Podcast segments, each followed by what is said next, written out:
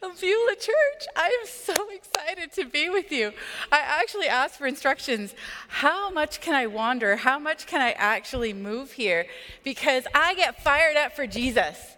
I cannot sit still in my seat when we were worshiping. I was like, oh my goodness, the Lord is in this place. This is such a special place. And the last couple of days, I've been with your uh, church leaders, the, the leader, the team that God has placed here at Beulah to lead. And I got to tell you, they are a gift to this nation. Can we just give it up for your team? They are a gift to this country. And the, I don't say that lightly. Look, the first time I met Daniel, Pastor Daniel, um, we were we actually sit on an advisory team for the Canadian Church Leaders Network. And of course, as we do in nowadays, after the, our meetings were over, we went onto social media and we followed each other because that is the cordial thing to do in nowadays. And as I began to see Pastor Daniel posting pictures about his barbecue and his smoke machine thing that he got and this brisket that he put in there, I was like, oh my goodness. So I messaged Daniel. I am going to apologize in advance for all the vegetarians and vegans here. I am sorry, but literally those pictures, you would salivate at just what, looking at what Daniel was posting. And, and so I said, I'm going to invite myself over. I live in Vancouver. You're in Edmonton. Next time my husband and I are over, we are going to go and meet you and Christina. We are having that barbecue that you just posted on that. And I think that's why he asked me to speak about food because I was like, what kind of topic are we preaching about today? I've never had such a request. Maybe it's because of my. Um, my heritage that I am so obsessed with food. I come from a Middle Eastern background, uh, Lebanese. I don't have to explain to you what Lebanese people are, who what Lebanese people are, because you have such a huge community in Edmonton. My family actually lived here for most of my childhood. Uh, and we are all obsessed about food. We are all about food. I mean, we have so much food, and I know we're going to stick some pictures up as well, that we don't have a space on the table to put your cutlery because every single part of the table is just full of food. Because I think that book, The Five Love Languages, they missed one. It's called food. It's the sixth one. And in, in Lebanese culture, we will tell you how much we love you by how much food we put on that table. Literally, you can see we are crammed around the table. Food is the star and uh, maybe it's because of my Latino um, husband and their and our family. It was all about like la barbacoa y los frijoles y la, and all the things that la arroz and la salsa and everything sounds like a big party because it is a big party. And uh, maybe that is where our obsession with food have come from. But literally, we are living in a culture that idolizes food. We have taken pictures. I actually pulled out pictures from my own phone, how many pictures I have of food that I've made. Or we've been in a restaurant and we've uh, eaten out. And lit- this last week, I was out with my husband on a date. I saw the platter in front of me and I took a picture of this beautiful dish. And the, la- the waitress comes up to me and goes, Would you like me to take a picture, dear, of you and your husband? And we both turned to her and said, No. We won't take a picture of the food. Like, there's a thing in our culture where there are shows about food, people eating food. We watch people eat food, making food. There are shows like Chopped and MasterChef. One of my good friends, her husband won MasterChef Canada a few seasons ago. This is a thing in our culture that is very real, very prevalent in our culture today. Uh, there's even something called food pornography, actually, where you take pictures. I know I'm blowing everybody's mind right now. Take pictures of food and post it on social media. And people celebrate this because we eat with our eyes first, right? This is not just a Lebanese saying, this is a cultural saying across the board. Every culture says this. We eat with our eyes first, and we are drawn to seeing beautiful food. There are documentaries. We idolize it so much that there are food, there are songs about it. We literally plan our weekends on what we are going to eat, what we are going to binge eat, what are we going to plan to make. I walked into a store recently here in the neighborhood, just around the corner, and there was a shirt that said, Wine before coffee, and another one that said, Wakey, wakey, eggs and bakey. Like we put these sayings on our clothing, on cups. This is not something that is foreign to us. And as I started to study this, I was like, well, you know, when I think of comfort foods, whether that is a big bowl of mashed potatoes with gravy, uh, or when I go into, you know, you have a stressful morning and you pull up into the Tim Hortons or into the Starbucks and you ask for the Grande Americano Misto, oat milk, three pumps of cinnamon dulce latte, and for some reason that brings the stress level down. I'm just being very honest. I realized that the comfort foods actually set off neurons in our brains that tell us that we are happy when we have this interaction with food. Uh, one of my uh, interesting stories that I have is my husband and I were at a work event for his work. He was appreciating his team by taking them to a country music concert. Guys, I have never listened to country music. I'm so sorry, Albertans, right now. I don't know anything about country music. I have no idea. My husband knows nothing about country music. And we are sitting here at supposedly one of the most famous country music singers, Luke Combs, is singing in this big stadium. And we are with our team, and these people are loving it. And I could see everyone eating their chicken wings and very, very excited because this song was going to come on and they all reached for their beer can. And well, I don't drink, so I was like, what is this? They all reached for their, dream, their beer can. And as the guy was singing, they were all like, in my right hand, I'm a Superman and I have my beer. And this comfort came upon them by eating their chicken wings and drinking their beer. And I went, oh my goodness, this is quite something that is in, embedded in our culture, embedded in our songs, embedded in what we're watching, embedded in what we're listening to. But guess what? God cares so much about every area of our life. We know that. He cares about our finances, cares about our work relationships, he cares about our family, our marriage, our sex life. We've been talking about these things, and he cares about our relationship with food. If I slow down and I think about why is it such this like it's like a tug of war, like an ultimate food fight for us to exchange unhealthy habits with God honoring habits. Uh, as we unpack this, I think it's because we, we haven't fully grasped why God created food. And if you want to know more about those food triggers, it's actually somebody who wrote about it. Her name's Amber Lia, and she wrote this book called Food Triggers, which, is, which unpacks that. But I went into scripture because I'm that kind of nerd. I went into scripture and I said, God, what are you saying about food here? What are you saying about why did you create this? Why is there so much mention about this in your in the word in the scripture? And so pray with me as we unpack something. We're going to go to school right now. I was a high school teacher for a long time. We're going to go to school. We're going to take some notes. We're going to unpack why is this so important to God. So Father, I pray that as we dive in to your word, would you reveal to us would you reveal to us your mysteries? Would you reveal to us how much you care about us as we study your scriptures? In Jesus' name I pray. Amen. So in 1 Corinthians chapter 3, verse 16 and 17, we've heard this scripture many, many times. It says, Don't you yourselves know that you're a temple, you're God's temple, and that the Spirit of God lives in you? If anyone destroys God's temple, God will destroy him. For God's temple is holy, and that's what you are.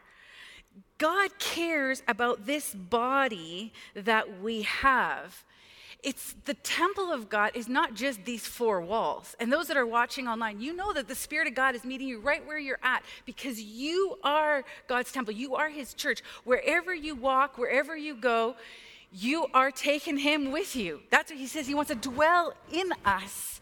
So that means we're a caveat. We are His vehicle, taking Him to this world that is around us. That actually means that we need to take care of these bodies that we live in. Now, why are we spending time talking about food? I don't think it's just because Daniel wants us to go to, Pastor Daniel wants us to go to, you know, CrossFit and Orange Theory and eat greens and exercise. I think there's something deeper than that. That is obviously so good. But it's important to hear that we are fearfully and wonderfully made, that this world will know him because we carry his image. We are image bearers of this incredible Lord, whose name that we just sung is the name above all names, Jesus. And so, what would it look like as he unveils this mystery to us today? To actually live out a relationship with food where we have authority to talk about it, where we have authority to talk about health. So, if we're living healthy, for example, if our finances are in order, we can talk about that with other people because you can talk about it out of a place of authority. And if our health is in order, then we can talk about that out of a place of authority. If we understand why food was created for us, then we'll be able to speak about it out of a place of authority. I have a friend that works with me when we mentor university students. And Colton says, words bring us consciousness. It awakens us, it makes us aware of the things that we need to change. So, as we are going to be talking, I am going to be talking about these scriptures and we are going to study through them. It, this should change our mind to adapt our mind to the mind of Christ so that we can live intentionally. So, our first point is when I looked at food in the Old Testament, it actually embodied evidence of God. Food in the Old Testament is a reference to a blessing or a curse that came directly from God. So if we take it back to Genesis, and if we had a lot of time, I'd go book by book by book, but you know, we got a few minutes here. So Genesis, get your seatbelts on, let's go. He created a place to dwell with God, a place where people could just be and enjoy creation. In Genesis 1 and 2, he says, Tend the garden. I'm going to multiply it. You're going to eat it. You're going to be fruitful here. So there was a blessing in the garden, and it was multiplied, and his provision was food. It was like, this is where God exists. He provides and he takes care of his creation. But then sin entered and it was disobedience. Eve wasn't hungry, looking around for, oh, I'm gonna eat. Oh, that's what I'm hungry. So that it wasn't that, it was she was disobedient to what God had told her. But the first sin was that her appetite pulled her away from God. It led her astray. Like we've all been led astray by our own appetites, our human desire. And her appetite led her away from what God's design was from her. And I began to notice this pattern in the Old Testament of a blessing and then provision, and then there was either sin or not sin. And so we looked, I looked at Esau. There are so many examples, but I'm only going to give you a few. He received the blessing of the firstborn in Genesis 25. His provision was that he had an inheritance. But then he sinned and he traded out his blessing for a bowl of lentils. Now, this guy was hungry. Lentils and bread. His appetite and his desire blinded him from focusing on God. It actually stole his inheritance and replaced his blessing with a curse. This is wild. He didn't understand what, the, what God's design was for his life. When we fast forward to Joseph, the blessing was revealed in a dream. He was to lead. God provided, there was provision, and it took him away from where he was to Egypt. And I want to stop here for a second because there are people in this room that are in this, this season that Joseph was in, where God is providing a way and it doesn't look like that and it's painful. Like joseph he didn't think that his siblings like like he liked it that his siblings weren't his friend his siblings sold him his siblings were the ones that were betrayed him. But there was this season where then he was positioned where god wanted him to be and some of us are in that season right now and it doesn't feel good but god is revamping your trajectory to position you where you're supposed to be. And in joseph's case place, this blessing that he was going to lead, God provided him this place where he was going to lead. He did not sin, his siblings sinned, and they were in famine. And Joseph had plenty. And God restores this relationship and blessing to their family through a search for food. I'm blown mind right now. When I was studying, I was like, what is going on here? How many times we look at Elijah, Elisha in Second Kings, there was a blessing. God called him, this is my, the man of God, the prophet. He had a gift of healing. Then God showed up. There was provision through food. Multiple times in chapter 4 it was the oil was multiplied for the widow. And then there was a poisonous stew and there's this chaotic scene and very short verses where they're like there's poison in the stew. Help us. Everybody's going to die. And then elisha takes a handful of flour puts it in the stew and that was a sign of god's miraculous power his majesty. He was with them. They did not sin, and they experienced miracle after miracle after miracle of God showing up in a very tangible way. When I rewound and went back to Moses, I found that this was fascinating. There was sweet waters God provided. There was quails. There was manna from heaven. It was bread from heaven that came down. He blessed the people of Israel by saying, I am going to take my people out and promise them a land of milk and honey. Now, sometimes when God talks about food in Scripture, it's not just a, a tangible, actual food in front of them, but it was actually figurative language. The land of milk and honey was, I was going to provide you with everything. God's like, you're not going to have to worry about anything. But nobody usually thinks of this as goat milk because that's probably what it was. And he's like, I'm going to just provide you with everything that you need. I'm going to take you out of slavery. There's the provision.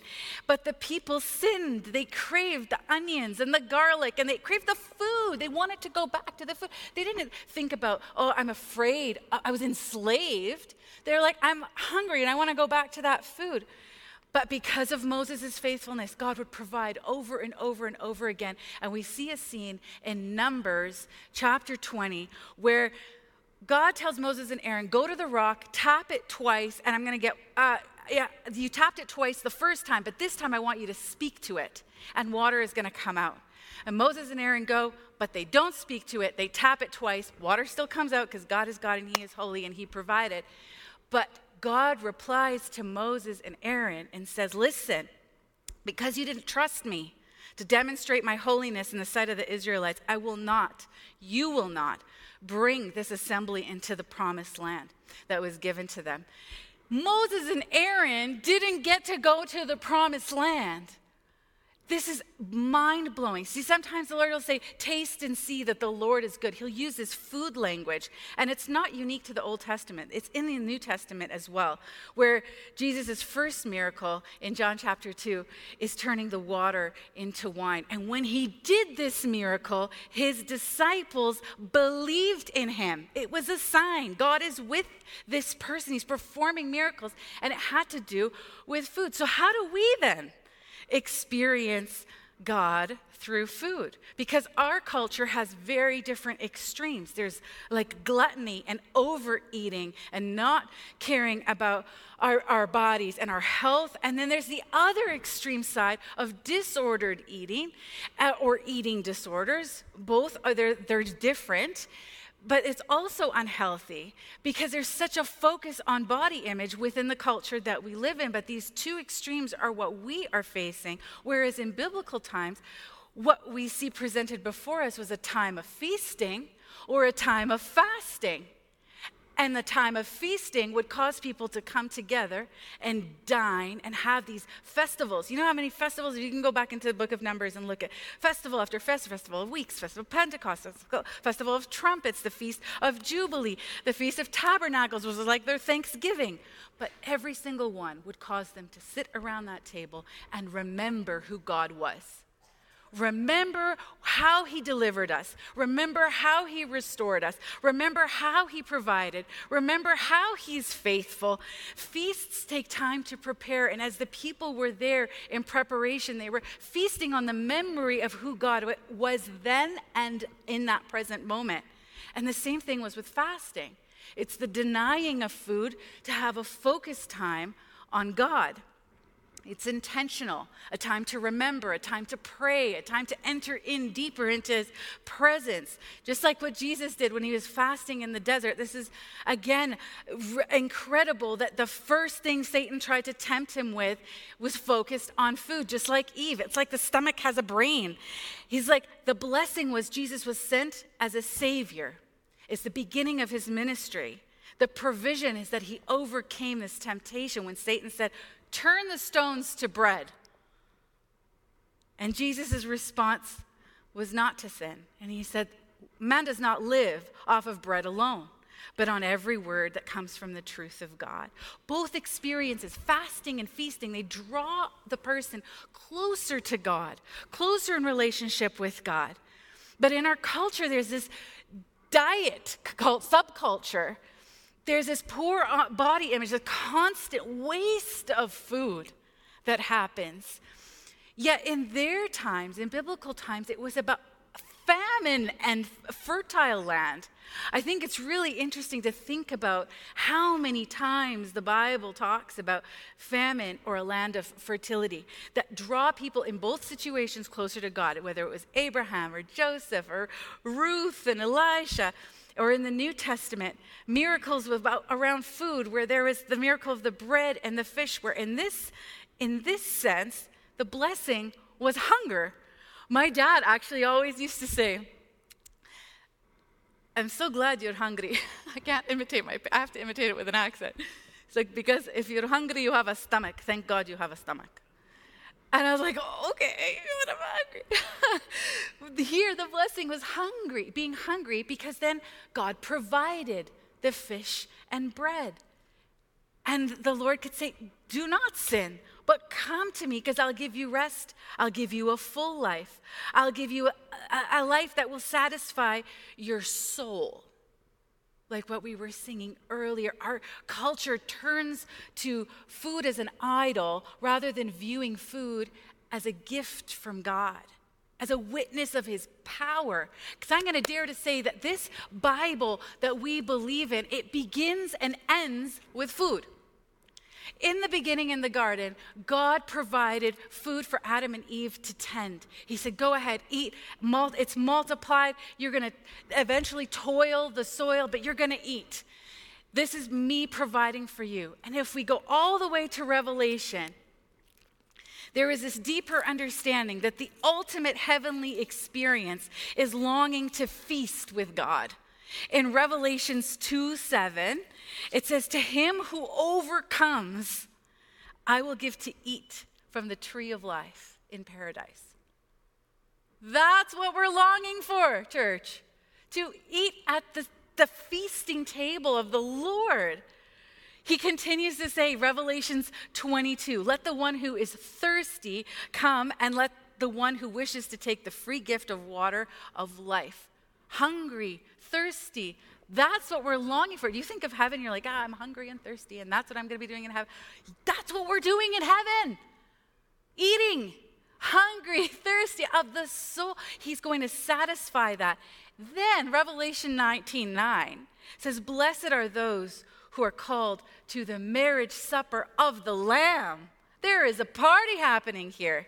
And if you've ever gone to a Middle Eastern wedding, but it is amazing. This is beautiful in the beginning and the end of this story. God wants to dwell with humanity. He's, it's an invitation to come take a seat at the table with me where he sings over you. And he's like, I love you. You are my beloved. You overcome. I invite you to feast with me. This is so beautiful. But we are living in a time past Genesis, before Revelation, in this middle space that, called Earth here. And so, how does this relationship with food actually live out in our lives? And I think we have to go back to how Jesus described himself as the true bread and living water that true bread that satisfies the soul forever. It's not temporal, it's not eternal. He's like, Come, if you are thirsty, if you are hungry, come to me. I am going to satisfy you. Whoever believes in me, I will have streams of living water flow out from within you. It's so beautiful to think that the Father designed a plan to send his Son because all humans went astray because our appetites pull us away from God. And yet He's saying, Come, I'm going to redeem you, I'm going to forgive you. And we have to stop and go, Lord, what is swaying your appetite from God? What is the distraction? What do we need to put to death in a spiritual sense and stop eating what's spiritually unhealthy for us? Because his son, Jesus, was sent to defeat Satan, sin, and death. Amen? That's right. We can be loud, it's okay. Satan, sin, and death are defeated so that we could have victory and satisfaction in our life. Yet we don't live like that all the time. And so, constantly in Scripture, when we see Jesus referring to himself as the bread of God, in John chapter 6, he says, I am the bread of God that has come down from heaven to give life to this world. Some people said, Yeah, give me that bread. And some people rejected it. And some people did not, they were offended that he would call himself the true manna from heaven that doesn't spoil and doesn't rot, but would actually satisfy themselves. My, my friend Margaret Feinberg writes this beautiful book called Taste and See, and she says, God whispers through the bread over and over again because it's not the first or last time Jesus refers to himself as bread of life. At the Last Supper, he, there's this beautiful scene where he's eating with his friends. And sometimes we've, we've created this as a very religious uh, picture, but he was like laying down on the floor with his buddies, hanging out. And they didn't know what was happening. We knew, we know now what was happening at the Last Supper. They didn't. They're having dinner with their friend, having a Passover dinner. And sometimes when we imagine that dinner, we think of it with a big loaf of bread, because this is our Western context. And that he took the bread and he broke it and he gave it to his disciples. But really, it was this kind of bread. And if you are ever invited to a Middle Eastern table, don't say no. Go. Invite yourself over. And he took the bread, something like this. Would have been more culturally, I think, relevant. And he broke it. And this is what we do, actually. You take a bread and you kind of break it and you, you give it to the person who's beside you because it's an intimate experience. It's not weird to do that around our tables. And he took the bread, he gave thanks. How many of us pray for our food before we eat? Well, I'll just leave that there. And broke it and then gave thanks and, and said, This is my body which is given to you. Do this in remembrance of me. And then he took the cup after supper and he said, This is the cup of the new covenant in my blood, which is poured out for you. It's like he, he took this and he gave it to his friends. Like I do this with my kids. I take the bread, I break it, and I give it to. them. And he took this and he would have, here's for you. I'm your provision. I, I'm going to provide for you. I, I love you.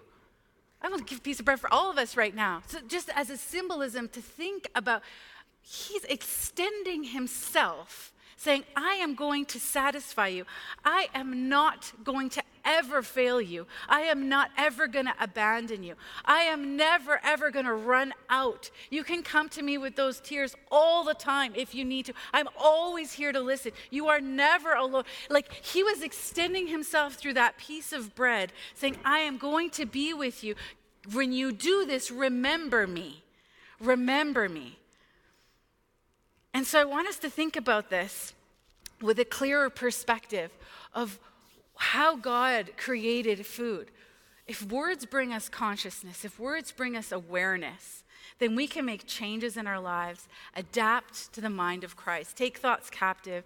We can live intentionally. God created food for our enjoyment, and we love food.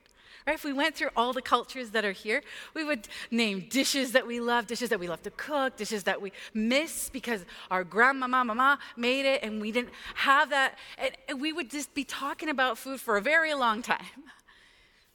But he intended it to be good, to point back to his kindness, to point back to him as provider.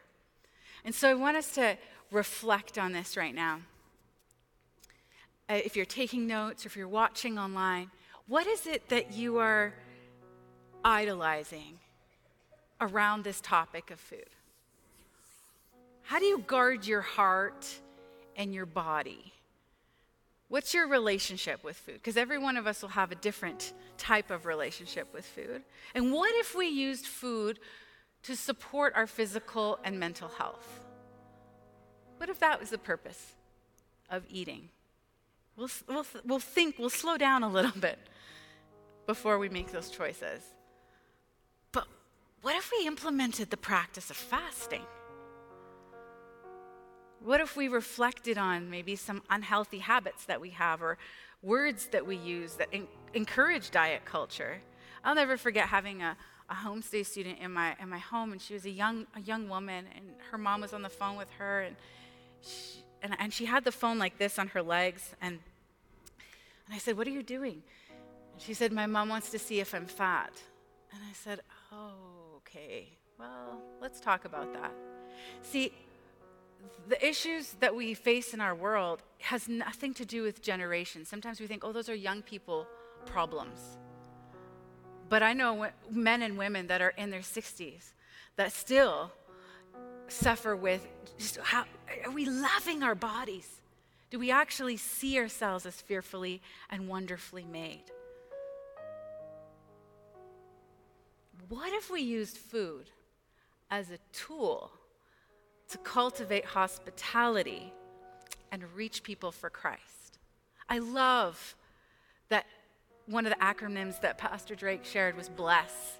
That's part of your DNA here at Beulah. You have eat in, in, the acronym. That's incredible. And one of the initiatives that you actually have on the go is to take these cookies and cream cookies and go and share it with your neighbors and love your neighbors through food. Whether you give them this or you bake the cookies and you give it to them or you invite people over to your home. I know it's an interesting season. But what if we used food as a tool to actually feast with people and that that would be an opportunity to point them to God. And so I want to pray with us as we reflect on the true bread of life. Jesus, I come before you and I'm just so thankful that you left us your word and that we have access to your word. And that we do not live on food alone, because our stomachs will be empty again. But our soul longs to be satisfied with the bread of life, with you, Jesus. Would you satisfy the cry of our soul? We're looking to fill it with other things. That void is, is so present, but we're looking to the wrong things to fill it with. Each one of us had, had different things, different challenges that we face.